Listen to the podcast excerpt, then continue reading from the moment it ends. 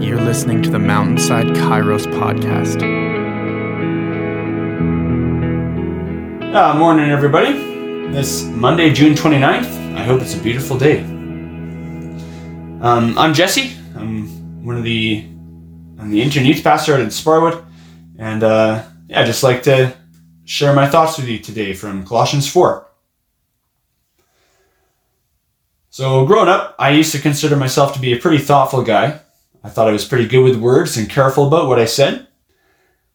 But then I became a husband, and I soon realized that I definitely had some work to do, and that sometimes I let slip some words that weren't necessarily very uplifting and weren't always very well received by my wife. And now, my wife is pregnant, so I've got some more learning to do as I navigate how to speak properly. There's a familiar saying that says, talk is cheap. And that saying is referring to actions speaking louder than words, but I gotta tell you, talk is not cheap. In fact, talk is very expensive. Talk isn't cheap because if you happen to say the wrong thing or use the wrong tone, you're to be paying for what you've said for a long, long time. Husbands, I'm sure you can relate. At a young age, we learn that there are consequences for the things that we say, and we can very quickly express love and patience or anger and bitterness. In the book of James, chapter 3, the tongue, in reference to speech, is referred to as something that's so small and seemingly insignificant, yet it's something that holds so much power. It's likened to a bridle that directs a horse, or a tiny rudder that steers huge ships or a small spark that sets an entire forest on fire. Talk is certainly not cheap.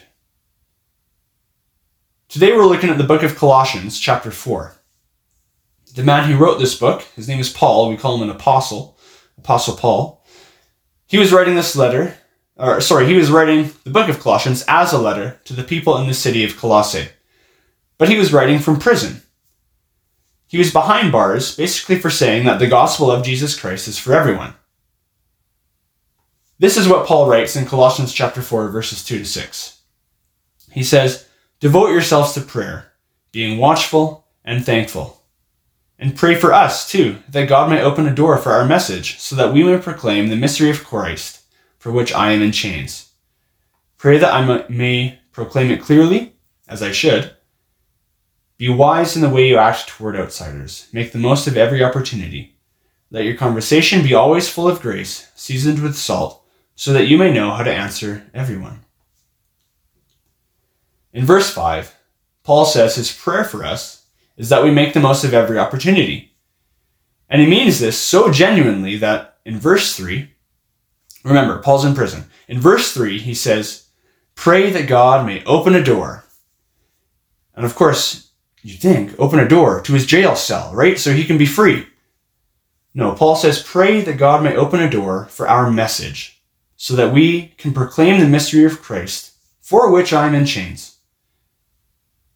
So, wow, Paul would rather be able to share the gospel than have his freedom from prison. In fact, sharing the gospel is the entire reason he's in prison. So, Paul wants us to be able to make the most of every opportunity just like he wants for himself. But an opportunity to share the love of Christ is lost almost immediately when our talking doesn't reflect Jesus. Right? Just imagine how it would go over trying to tell someone about Jesus and his love for them right after we've insulted them. Right? That would not go over well. So, in order to make the most of every opportunity, our speech needs to reflect Jesus. And in verse 6, we see that our speech reflects Jesus when it is full of grace, which is understanding and compassion. When your conversations, you're listening, and when you're giving words of love and truth.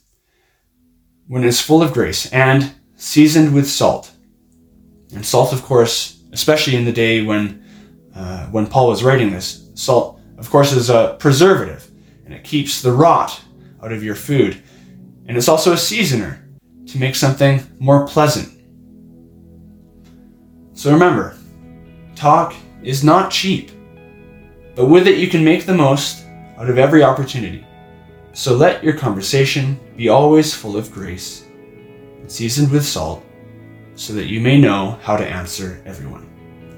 God bless, and take care.